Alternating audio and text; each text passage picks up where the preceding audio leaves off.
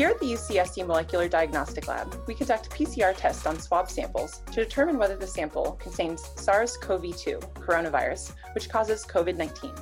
MDL is a nonprofit testing lab dedicated to assisting in areas of need, including the uninsured or essential workers, and serving the UC Santa Cruz population. Our goal is to facilitate a return to education, learning, and research, and to support economic and community recovery. The idea for this lab was built in March 2020. By May 1st, we received approval from the state to start testing. We test samples that we receive from our partner medical providers. Our partnerships are aligned with our mission and commitment. We have partnered with federally qualified centers such as Santa Cruz Community Health and Salud para la Gente, which serve all populations, including agriculture workers, homeless and low income families, and with the county to serve emergency testing needs. Through Santa Cruz County Public Health, we are piloting testing with several hospitals and organizations essential for Santa Cruz's safety and recovery. Our expectation is that we will continue to provide such emergency testing through the pandemic. Let's start with a few terms. A qPCR stands for Quantitative Polymerase Chain Reaction and is a technology used for making copies of DNA and RNA. By doing this, the quantity of DNA, or in this case RNA, can be measured. Testing on a qPCR device is consistent with the Centers for Disease Control, or CDC, approach. In fact, our test is based on the same principle as a CDC test, but uses different probes to detect the virus. This assay builds on the qPCR assay developed by Columbia University and modifies it to use reagents that are not used widely, therefore avoiding reagent supply problems. The assay also uses automation at every key step from RNA extraction, reagent dispensing, and qPCR. An assay is a test of a substance to determine its components, and it's frequently used to test for the presence or concentration of infectious agents.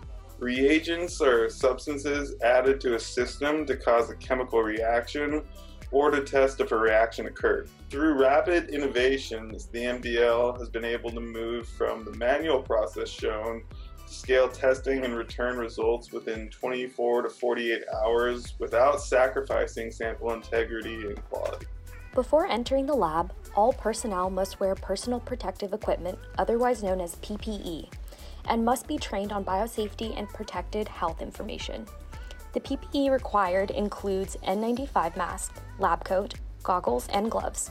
This is to protect the lab staff and to ensure that there is no contamination in the lab. Any small amount of DNA from personnel can compromise results and change effectiveness of the testing.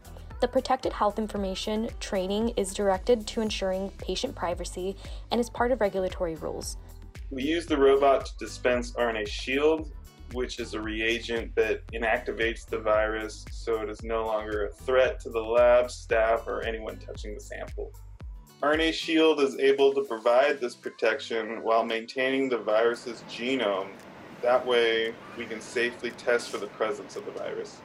RNA Shield is dispensed into 1.4 milliliter 2D pre barcoded tubes. Etched barcodes allow us to process samples in a high throughput manner to instantly know which samples are coming back to us. The test kits are built in house in our lab the kits can be assembled in minutes using our Agilent Bravo, which is a 96 well liquid handling robot which can very accurately dispense liquid. The kits include tubes filled with RNA shield, racks, and swabs. Once kits are assembled, they're sent to providers to collect patient samples. The providers take one of these tubes and scan the tube's barcode to register the patient. A swab will then be conducted they return the kit to us by courier. Once kits arrive back at our campus, they are brought to the lab and sterilized in an oven at 70 degrees Celsius. This is a safety measure designed to ensure that the virus is deactivated and the genomic material is maintained. Once the kits are sterilized, they are inserted into a barcoded rack, which is placed on a scanner, then up to 96 tubes can be scanned all at once. The scanner automatically registers and uploads their data into our Laboratory Information Management System, also known as the LIMS. The LIMS tracks all samples scanned all at once, checking for personal health information to be sure it matches. Because of this automation, we have been able to scale up in order to process many patient samples all at once. Once samples are registered, we can begin our automated workflow to extract the sample's RNA material. This is when we begin the process of the qPCR assay. PCR is able to exponentially amplify the virus so that it can be detected even if present in low quantities. Our assay can detect less than a single viral genome per microliter of swab material. To build this assay, we took primer and probe sequences that recognize SARS-CoV-2 developed by Columbia University. We then modified the RNA extraction method and reagents to avoid reagents that are in limited supply. Finally, we implemented the assay in a 96 well plate format so that 93 samples and 3 controls can be processed simultaneously using our robots. Once those samples are run on a thermocycler, the data is outputted. We load a positive control to ensure that the reagents are working as planned and we can detect the virus. Whether a sample reaches that threshold or is below that threshold determines whether the patient is positive. In this image showing data output, there are three wells highlighted depicting one particular sample. In this case, RP is the internal control that tells us that we've collected enough material.